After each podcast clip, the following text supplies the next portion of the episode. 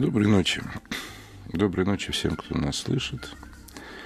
Доброй ночи всем слушателям программы «Серебряные нити» на Радио России. У микрофона ведущий передачи доктор Александр Данилин. Как всегда. Сегодняшняя ночь, ночь необычная. Это ночь перед праздниками, ночь перед днями, которые, как мы все надеемся, принесут нам, ну, хотя бы отдых. Ночь, которую многие из нас ждут. Наверное, ждут, но ждут не все, потому что для многих праздники обозначают одиночество, а для многих праздники обозначают заботы. Заботы о близких, которых так важно научиться отличать эгоизм от альтруизма. Это тема, которую, опять же, хотели обсудить вы. И это еще одна тема, в которой нет и не может быть готовых ответов. Поэтому я надеюсь услышать ваше мнение о той истории, которая прозвучит, о том, что такое человеческий эгоизм и что мы имеем в виду под богатым словом альтруизм – и, конечно, мнение о той истории, которая случилась в вашей жизни. Как вы столкнулись с педами чужого альтруизма, с попытками навязчиво делать добро? Или как ваши старания разбились, как лед об утес, о чей-то холодный эгоизм – Давайте поговорим вместе, потому что вопрос этот скорее этический, чем психологический. И абсолютных ответов, наверное, слава Богу, никто еще не придумал. Есть старая восточная притча. Притча эта встречается у разных авторов, ее отголоски есть в русских сказках. На самом деле это одна из тех притч, которым тысячи лет. Притча это рассказывает о человеке, который прогуливался по лесу. И во время прогулки на тропинке он вдруг заметил камень. Камень этот был немножко странной формы, потому что он казалось, что его как кол кто-то воткнул в землю посередине тропы. Вполне может быть, что под этим камнем есть какая-то тайна, сказал себе человек и поднял камень. И как только это произошло, как вы уже, наверное, догадываетесь, из дыры, в которую был воткнут камень, выползла огромная ядовитая змея, почти дракон. «Сейчас я укушу тебя, и ты умрешь», — прошипел змей. «И в этом будет мое истинно змеиное поведение и моя змеиная справедливость». «Но ведь я освободил тебя», — взмолился человек в ужасе. «Так не плати, пожалуйста, злом за добро». «Вовсе нет. Ты не собирался меня спасать. Ты вытащил этот камень из дыры лишь из любопытства, лгун». «Вполне логично», — возразил змей. «Смилуйся!» — вскричал человек. «Ты указал мне на опасность любопытства и научил меня тому, что не от всех можно ждать благодарности. Так дай мне возможность жить дальше и как-то использовать полученные от тебя знания в жизни, потому что какой иначе смысл был давать мне этот урок? Змей задумался. Ну что ж, давай подождем, пока первое проходящее мимо живое существо нас рассудит. Ну, долго ли, коротко стояли они на этой тропинке, но через некоторое время мимо них пробежала лиса. «Здравствуйте, красавица-лисичка!» — ласково обратился к ней человек. «Моя судьба в твоих руках. Прояви великодушие и спаси меня от змея». «Великодушие — это от лукавого», — возразила ему лиса. «Тут нужна истинная справедливость». Но чтобы вас рассудить, и чтобы эта справедливость восторжествовала, мало ваших слов. Ну, наши слушатели, конечно, знают, как дальше было дело. Нужно в точности восстановить ситуацию, установить, как же все было на самом деле. Человек поднял камень, а змей протиснулся в щель под ним. И человек положил камень на место. «Ну вот, человек, мы вернулись к началу. Ты свободен», — заявила лиса человеку. «Кстати, неплохо было бы меня за это вознаградить. Это будет поистину по справедливости». «Спасибо тебе», — залился слезами счастья человек.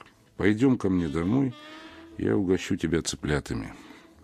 Дома человек дал лисе мешок, в котором что-то привлекательно кудахтало и ворочалось. Вон, видишь рощицу на холме?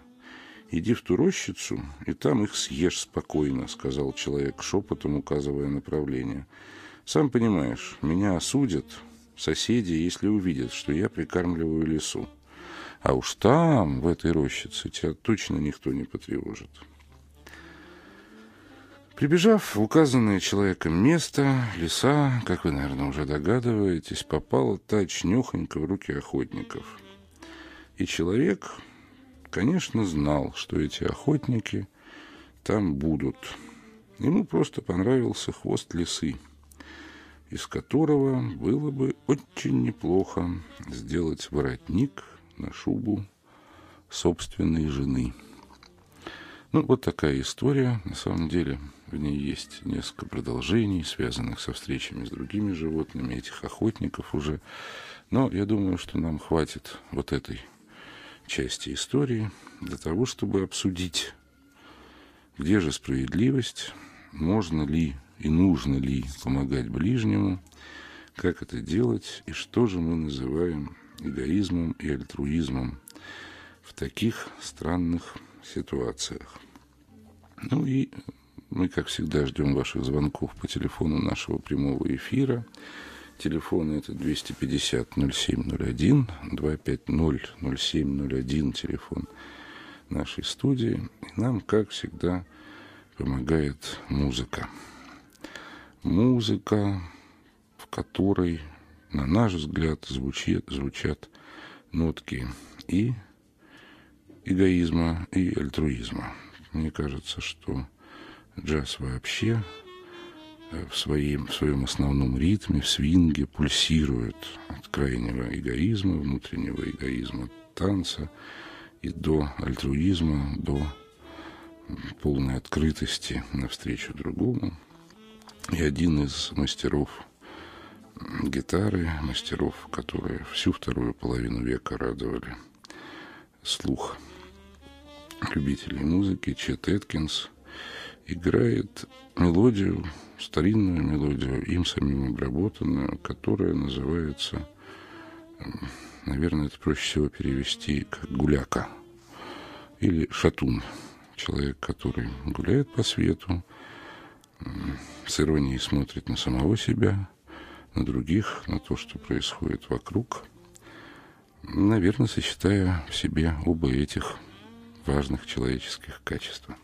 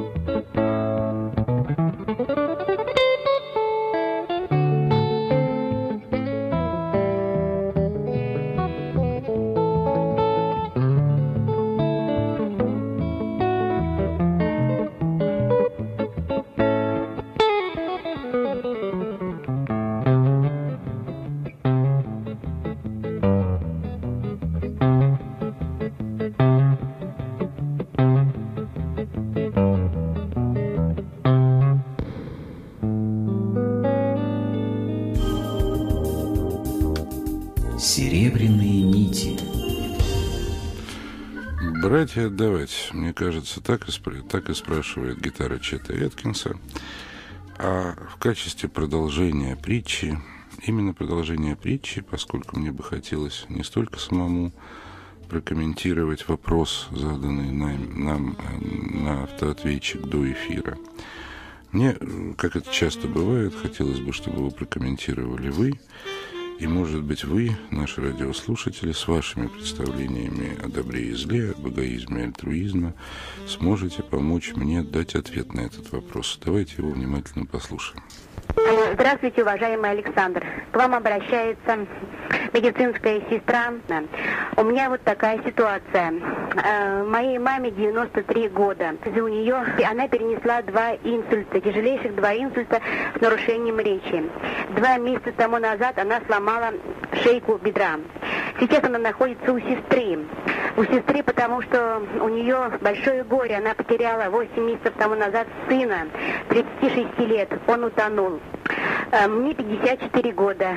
Уважаемый Александр, в нашей семье сложилась такая ситуация. Вы понимаете, в чем моя проблема? Моя проблема в том, что я не могу найти общего языка с сестрой, как мне маму вытащить.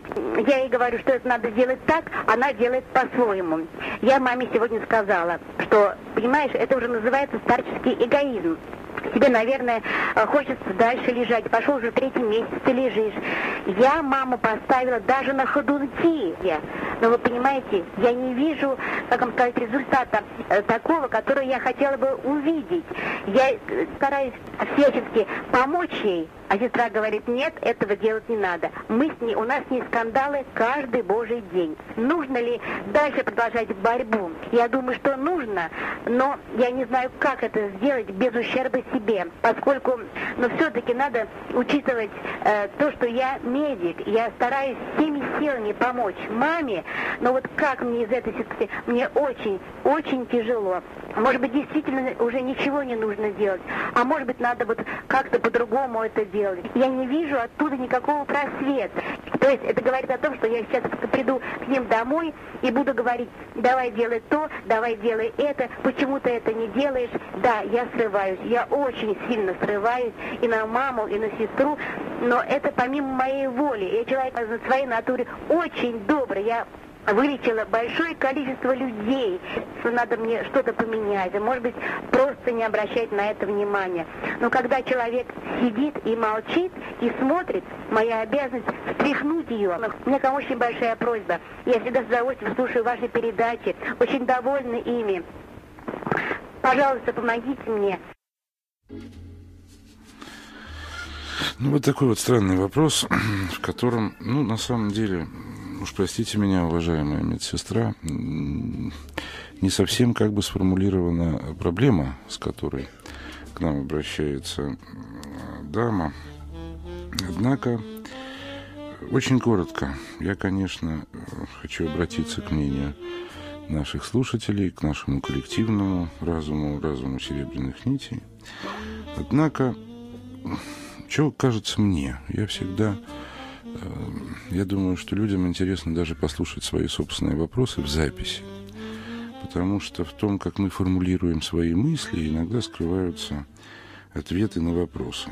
Ну, например, в том тексте, который прозвучал.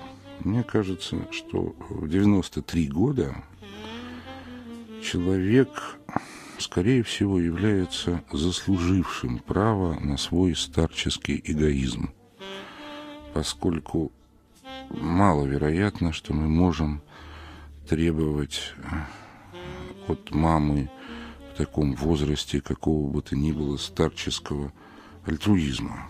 Это на мой взгляд. Во-вторых, сама фраза «я хочу видеть результаты» в общем, всегда говорит, что вы хотите видеть некие результаты, которые предполагаете вы – но, скорее всего, не те, которые предполагают мама э, с сестрой. И третье, я срываюсь, ну, по всей видимости, для меня это обозначает, я кричу, топаю ногами, требую, чтобы выполнялись мои указания. Она, скорее всего, судя по молчанию мамы, встречается в штыки. Поэтому мне кажется, что в этой ситуации прежде всего надо отдохнуть и подумать, не пытаемся ли мы навязать добро. И не делаем, мы, не делаем ли мы тем самым свое добро, о котором говорила наша слушательница, злым? Не делаем ли мы добро жестоким? И поэтому я хочу всех спросить, а бывает ли злое добро? И отличается ли оно чем-нибудь от доброго зла? Это очень важное понятие, которое где-то для себя внутренне, особенно в критических ситуациях, мне кажется, должен почувствовать любой человек. А у нас в эфире давно ждет Наталья. Наталья, доброй ночи. Вы нас Доброй слышите? А, Доброй ночи. Очень приятно слышать ваш голос. Я рада, что я дозвонилась. Благодарю вас за передачи, которые вы устраиваете такие интересные. Спасибо вам большое. Мне сло- первый раз вы в прямом эфире, поэтому немножко заикаюсь, очень нервничаю. Ну и заикайтесь и А, нервничайте. Вот мы говорили о... э, Начнем с притчи. Я хочу связать эту притчу с библейскими сказаниями. Не делай добра, пока от тебя об этом не попросят. Э, Потому что добро бывает разное. Так И вот что пример, интересно. э, Извините, Наташа, сразу, Да. сразу перебью, простите. Но вот в этой притче как раз, да, лису же попросили. К ней внятно обратились и змей, и человек. Ну, вы- это не добро. И более, и, и более, и, и более того, в той истории, и- извините, ради бога, я вас перебиваю, э, и более того, и в той истории, которую рассказывает вот не представившаяся дама медсестра, которую вы слышали сейчас, Да, да. ведь ее тоже попросили, да, ведь как бы она медсестра, мама больна, перенесла инсульт, как бы э, вне всякого сомнения просьба о помощи тут очевидна. Но что-то происходит не так, что? И Она в притче... навязчиво, мне кажется, э, навязывает свои услуги. А Надо быть более тонкой. Наташенька, вот А. нам тут надо попробовать это определить. Что такое тонкость и что такое навязывание? Навязывает что? Навязывает добро. А, э, и в этом добре есть какой изъян? Изъян тот, что она не чувствует состояние своей мамы, ее возраста. Она должна прочувствовать, что маме это неприятно. Если бы ей это было приятно, и ей хотелось бы, она бы не отказывалась от ее услуг. Стало Ради бога, быть... пусть медсестра на меня не обижается. А, Я не- была в аналогичной ситуации. Расскажите? Вы Ну, это- знаете, в моей жизни так сложилось, что я человек-альтруист по натуре. И вы направо-налево предлагала свои, свои услуги всем своим родственникам и близким, э, получая от этого колоссальное удовольствие сама. Это вот такой вот эгоизм альтруистический. Ну, приятнее э, делать людям добро нежели получ- э, ну, нагружать кого-то. И вы знаете, А я портила этим людей. Я чувствую, что они не исполняют свою кармическую задачу в жизни. Это только сейчас, со временем, когда я уже выросла духовно, я поняла, что человек должен пройти свой путь и сам. Лиса в притче, хотите вы сказать, испортила человека, правда? Она Испортила. испортила человека, потому что, оказав ему помощь, оказала помощь в ситуации, из которой он должен был найти выход сам. Да, конечно. Кстати говоря, есть русский вариант сказки, в котором, в сборнике Афанасьева, в котором человек таки сам предлагает змее начать все сначала. И Да. как бы сам находит выход. А змея его этим испортила. А что происходит с э, медсестрой? Извините, мы не знаем вашего имени, поэтому так называем вас в эфире. Что, что происходит? Знаете, что она, я чувствую, очень добрый человек. Но ну, она еще не разобралась в жизни. Это ее уроки. Она проходит уроки, и ей очень больно. У нее гордыни еще очень много внутри. Она должна гордыню оставить. И Что такое- подумать. Что такое гордыня? В том плане, что она хочет благо... получить благодарность за ее услуги. Вот я такая Нет. хорошая, я им желаю добра, я хочу помочь, я ее на ходунки поставила, а они все неблагодарны и неблагодарны. Как мне поступить в этом случае? Она спросит у нас ответа. А я думаю, ей нужно со стороны посидеть, подумать, помолчать. Она же их родная, она лучше их знает. И лис в сказке, который оказал помощь, попросил за нее благодарность.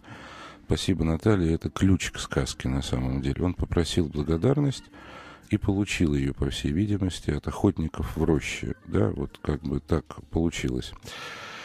Э, это один из главных для меня смыслов. Это сказка про это. Лис сделал добро, попросил благодарности, но есть еще, и получил ее. И есть еще один смысл, э, который очень важен в понятии гордыня – что такое гордыня, что такое желание благодарности, вот на чисто психологическом плане. А, извините, мы потеряли вас в эфире, Наташа. Я попробую сам ответить на этот вопрос через э, пару минут, поскольку нас в эфире еще ждет Лидия Дмитриевна. Лидия Дмитриевна, вы ждете нас в эфире? Совершенно верно. Доброй ночи, мы вас слушаем. Доброй ночи. Алло. Я говорю, что эта песня скорее о неблагодарности, чем о эгоизме. О нашей человеческой неблагодарности. Да, конечно, человеческой. А, а притча, которую рассказала слушательница медсестра, она о чем? Вы знаете, там сложный вопрос. Боюсь, что там есть вампиризм. Ну, вы поймете, что и как. Я попробую, но я надеюсь, что вы имеете в виду вампиризм не прямой, а эмоциональный. эмоциональный. Э, вот что, давайте попробуем. Ведь, вы знаете, мне иногда кажется, что слова, слова... Вот Наташа только что говорила о гордыне, а я хочу сказать о... Эм, а вы хотите сказать о вампиризме. На мой взгляд, это одно я и то же. сказать. Я ну, думаю, что там может быть. Ну, естественно, мы же не знаем человека. Да. И, конечно, наверное, в этом одна из э, таких, один из смыслов нашей передачи, чтобы человек мог просто задуматься о себе, слушая разные точки зрения в ответ на свой вопрос. Вот э, как вы думаете, Светлана Дмитриевна, между тем, что вы называете вампиризмом, и тем, что Наталья называла гордыней, существует некая связь? Это трудный вопрос. Мне Видите кажется... Ли, мне кажется, что, суще... что существует, вот я ее, на мой взгляд, очень отчетливо вижу. Смысл проблемы, вот что такое вампиризм? Это, значит, давая человеку что-то с целью у него что-то отнять. Да, да? конечно. На самом деле, вряд ли наша слушательница, которая медсестра, там что-то хочет отнять у мамы. А э, смысл заключается вот в чем. Давая человеку и желая от него в обмен получить некую благодарность, и э, сама медсестра, уж еще раз извиняюсь перед радиослушательницей, мы не знаем ее, ее имени, она все время там несколько раз повторяет, я хочу видеть результат. Она хочет увидеть тот результат, который представляет себе она. Она хочет, чтобы было так, как она себе представляет правильное поведение. Согласна. Не так, как представляют его себе две женщины, находящиеся в тяжелой беде, мама и сестра, а так, как представляет себе это добро она. Она навязывает добро, навязывает собственную точку зрения на добро. И как бы Листов в сказке в ответ получает неблагодарность на самом деле, как бы мудрец хочет сказать, что в этой ситуации лис, если он, лиса, извините, лиса должна быть более умной и, может быть, пройти мимо. а лиса подсказывает человеку выход и тем самым как бы э, отчасти унижает его, да, вот как бы он э, становится глупее лисы. И мне кажется, что именно от этого у него появляется желание э, познакомить ее с охотниками и получить хвост. Хотя любая сказка сложнее, и любая расшифровка сложнее. Говорят, что восточные притчи имеют не меньше семи уровней смысла. Но давайте увидим хотя бы некоторые да, в структуре происходящего. каждый раз, когда мы пытаемся навязать некую собственную точку зрения на добро, а чувство добра есть внутри каждого из нас, в ответ мы получаем что-то, что считаем неблагодарностью. Не может быть добра, рассчитывающего напрямую на благодарность. Не может быть альтруизма, внутри которого скрывается эгоизм, в том числе и эмоциональный, да? То, о чем говорила Наталья. И, кстати говоря, вы знаете, Лидия Дмитриевна, да. то, чего, то, чего вот в юности говорили, скажем, и мне, я это очень хорошо понимаю. Э, когда мне говорили, что ты, ты все время отдаешь для того, чтобы все были у тебя в зависимости. Я на самом деле э, так этого не чувствовал. Но с годами я стал понимать, что, возможно, в этом есть некая очень глубокая правда. Отдавать можно только тогда, когда ты ничего не рассчитываешь э, получить взамен. Иначе ты, если ты рассчитываешь что-то получить взамен, ты продаешь и в обмен на э, твою попытку продать собственное добро, э, как бы продают тебя, как это случилось с лисой и с ее хвостом. Вот так я себе примерно это представляю. Как вы думаете, Лидия Дмитриевна? Видите ли,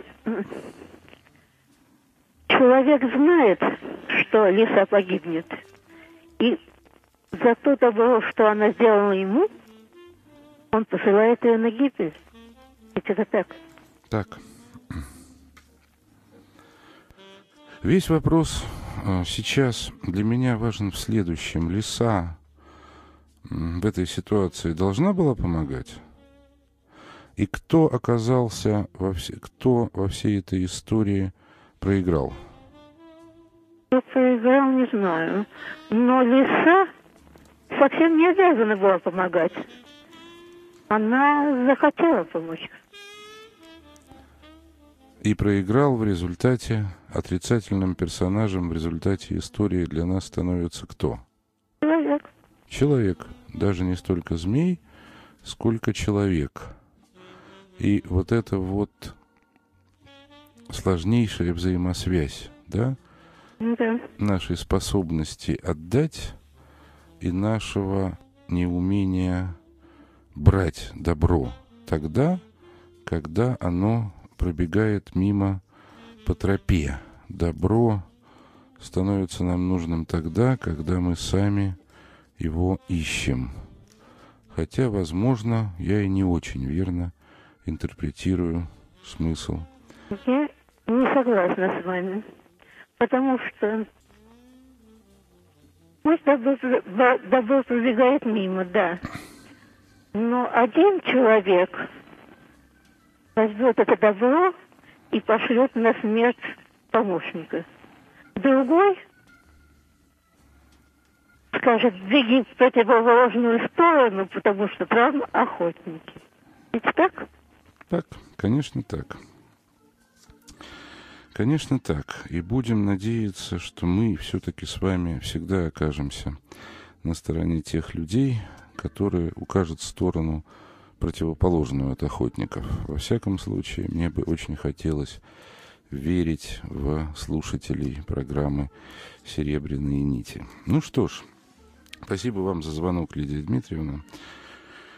А наше представление о добре, наверное, наша мечта о каких-то очень добрых, очень тонких людях, мужчинах и женщинах, есть одна замечательная мелодия, которую написал Антонио Карлос Джабим, и которая повествует о такой мужской мечте, о таких очень-очень добрых, нежных и все понимающих девушках мечты, которая называется «Девушки из Ипанемы». Удивительность этой мелодии заключается в том, что ее исполняют вместе два человека, которых мы слушали отдельно в рамках нашей программы – играет Антонио Карлос Джабим, а поет Фрэнк э, Синатра.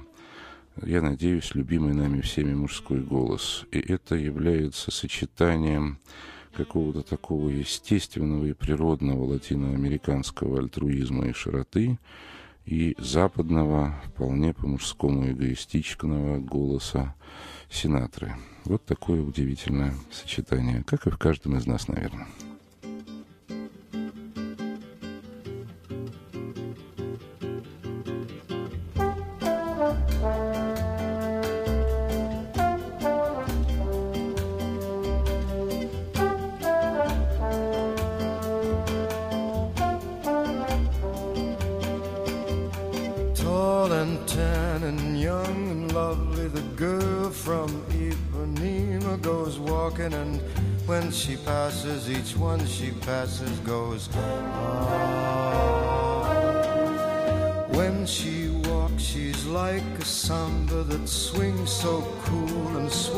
So gentle that when she passes, each one she passes goes. Ooh. But I watch her so sadly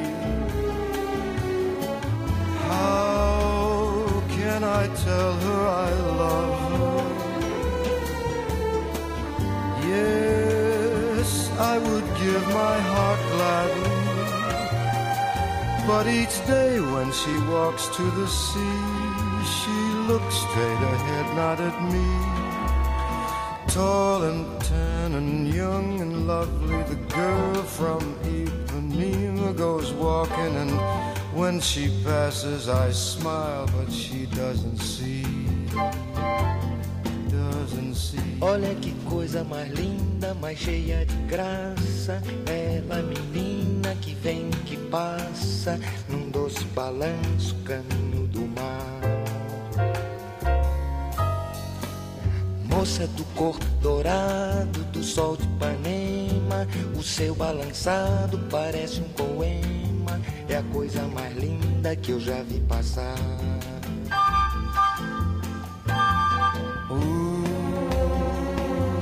But I watch her so sadly. Ah,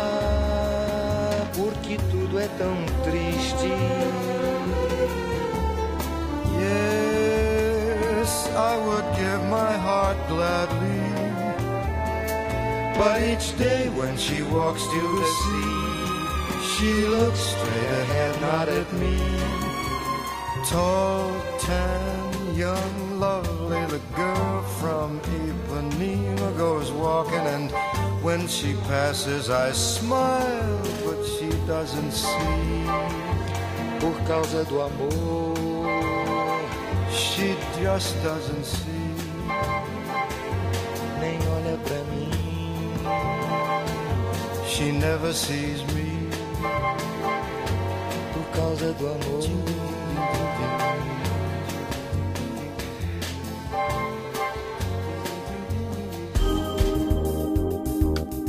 Серебряные нити.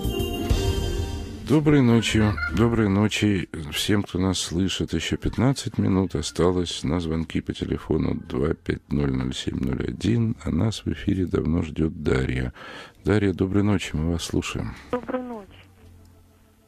Я хотела посоветовать Чуть-чуть погромче, Дарья. Алло. Да-да. Вы... вы меня слышите? Да, мы вас слышим, но немножко Я пропадаете. хочу посоветовать женщине, которая медсестра, набраться терпения я думаю, что она не зря сказала, что она медсестра. Наверное, она подходит к проблеме своей мамы как профессионал. Все-таки она, наверное, лучше знает, что ей нужно. Как медик. Набраться терпения и продолжать делать то, что она делает. Постараться все-таки сдерживаться. Работать над собой. Я думаю, что добро, оно злым не бывает. Бывает ли добро злым? Вот это, наверное, главный вопрос взаимоотношения эго эгоизма и альтруизма в нашей сегодняшней, во всяком случае, передаче. Спасибо, Дарья. Наверное, я в целом согласен с вашими советами. Но, может быть, мы получим еще у нас в эфире Людмила. Людмила, доброй ночи. Вы нас слышите? Здравствуйте. Поздравляю весь ваш коллектив с праздником. Желаю здоровья и процветания. Спасибо. Весь наш коллектив поздравляет с наступающими праздниками всех наших слушателей. И вас, конечно, в частности и особенности, Людмила. Спасибо за такие прекрасные передачи. Я вас слушаю с первой передачи и бегу всегда, чтобы послушать очередную передачу. Спасибо вам. Теперь, теперь мне бы хотелось сказать, медсестра, ей должно быть известно, что при переломе, при инсульте главное должна быть мягкость, доброта, ласка. И маме 93 года – с мамой надо обращаться как с малым ребенком. И неужели медсестру нужно учить таким вещам? Иногда да, вы знаете, Людмила. Ой, к сожалению, чаще, чем это хочется и думать. И последнее. Вы знаете, вот вы начали передачу с того, что некоторые в праздник очень одинокие. Поверьте, у меня тоже сложилась жизнь не очень хорошо. Однако на все праздники я хожу на демонстрацию, оркестр. Вы знаете, ходим, поем песни. У Большого театра столько одиноких знакомятся, поют песни. Приходите на праздник. Идите к людям, если да. вам плохо. Да. Идите к людям, потому что на самом деле, когда ты сидишь один и думаешь, что кругом одни эгоисты, и не хочется никуда выходить, когда все-таки заставляешь себя, поднимаешь и выходишь на улицу, то там очень часто выясняется, что таких, как мы с вами, на самом деле на белом свете тысячи. И всегда удается где-то там, у Большого театра, почувствовать тоненькую серебряную ниточку и почувствовать себя не одиноким. И, может быть, в этом главный смысл праздников – Спасибо вам большое, Людмила. С праздником всех и с праздником еще раз вас. А нас в эфире еще ждет Раиса. Есть? Да. Доброй ночи, Раиса. Мы слушаем Добрый... вас. С праздником ночи, вас Раиса. тоже. Разрешите вас тоже поздравить с наступающим праздником, пожелать вам здоровья, успехов. И еще, вы знаете, вот слушая вашу передачу, я действительно подвела свою ошибку – я тоже по своей натуре очень добрый человек и хотела всем тоже делать добро. Но в ответ получила только, как говорится, зло. И вот однажды у меня был здесь недавно случай. Я сделала добро и потом получила то, что сейчас сказала. И я уже действительно, вот когда я сейчас слушаю вашу передачу, я поняла – что не надо э, добро навязывать людям. Спасибо вам большое. Я влюблена в ваш голос. Я слушаю внимательно вас. И вы знаете, он как бальзам на душу льется. Спасибо вам за эту передачу. Огромное-огромное спасибо. Спасибо. Нас добру учите. Спасибо, Спасибо вам. большое. Спасибо вам большое, э, Раис, потому что если бальзам в моем голосе и существует, то он существует для того, чтобы вы хотя бы немного его чувствовали. Конечно, для того, чтобы он помогал вам. Поэтому спасибо. Я, честно говоря, не знаю, как реагировать на комплименты, но, как любому мужчине, они мне всегда приятны. Спасибо большое с праздником. Я хотел сказать, что, наверное, где-то в заключении я должен что-то сказать даме, которая медсестра, но мне кажется, что наши слушатели все уже сказали. В действительности самое главное, чтобы наше добро незаметно не становилось до добром злым, потому что на свете нет ничего хуже злого добра. Ну, например, как бы, я не знаю, насколько дама э, мед, медсестра, э, пользуясь ее же словами, трясет маму. Я вас умоляю, трясти 90-летнего, 93-летнего человека после инсульта надо очень осторожно. Дарья призывала вас набраться терпения. Мне бы хотелось, чтобы вы набрались немножко покоя. Наверное, в той ситуации, которая сложилась, а ситуация эта очень тяжелая, надо сделать какую-то паузу, паузу просто на ласку.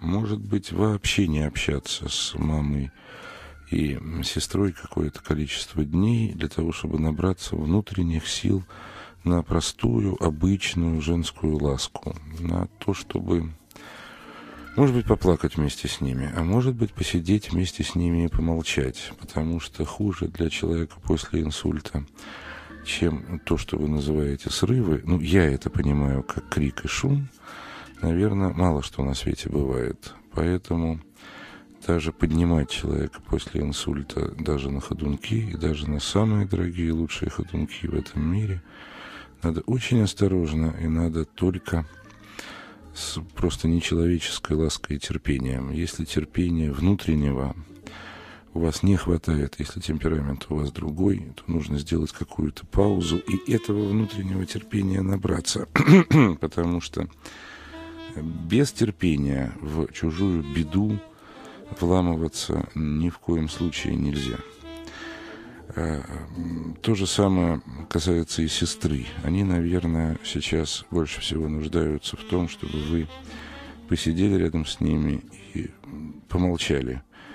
Как бы они нуждаются, как мне кажется, не в активности, не в том, чтобы их активно поднимали на ноги, а в каких-то минутах, часах покоя. Этот покой создать иногда очень трудно, но нужно научиться делать это, потому что, конечно, мы все можем оказаться по отношению к вам несправедливы. Мы же не знаем деталей, мы даже не знаем, в чем вопрос. Но мне кажется, что если вы несколько дней выдохнете и найдете внутри себя просто ласку, просто женское участие, а не профессионала как раз. Вот тут я как бы, я этого слова в домашних отношениях очень боюсь, потому что и мама, и сестра, и жены, и мужья, они не ждут от нас профессиональных действий.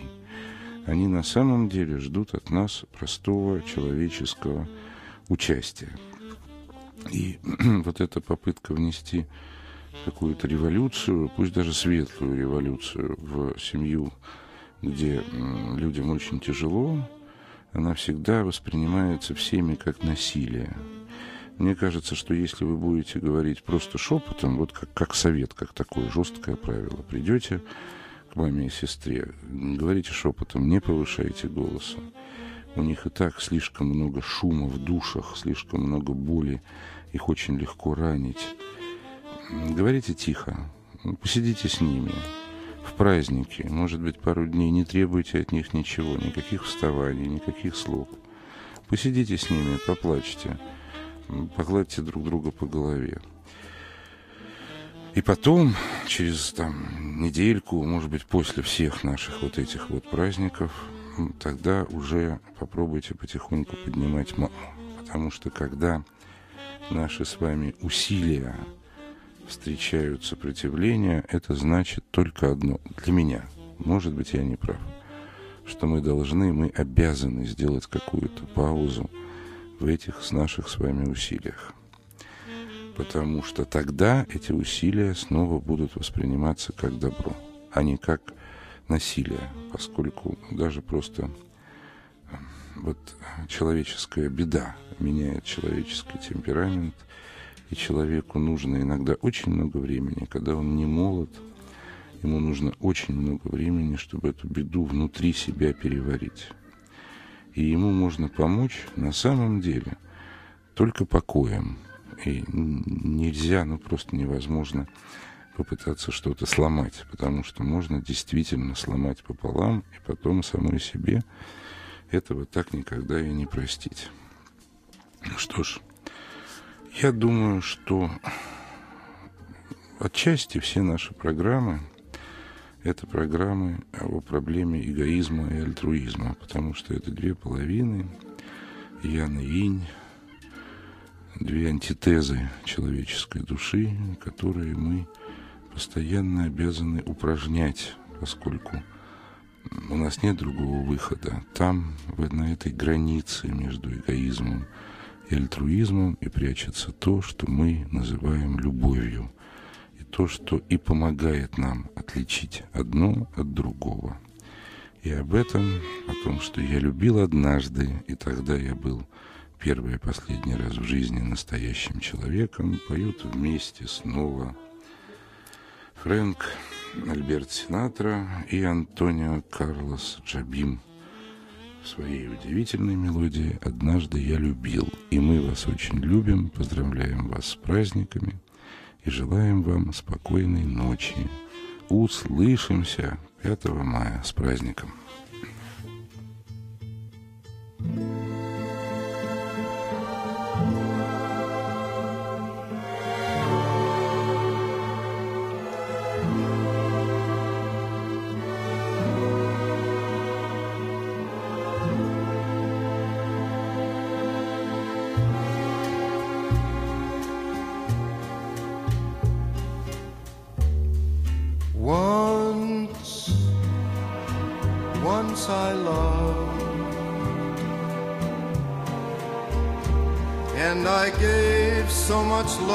To this love you were the world to me.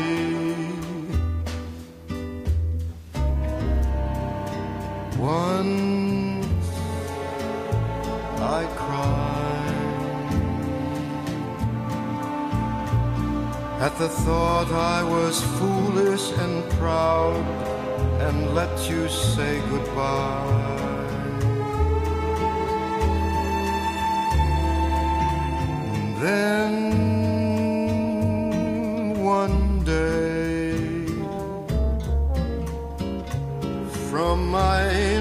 Infinite sadness, you came and brought me love again. Now I know that no matter whatever befalls, I'll never let you go. I will hold you close, make you stay.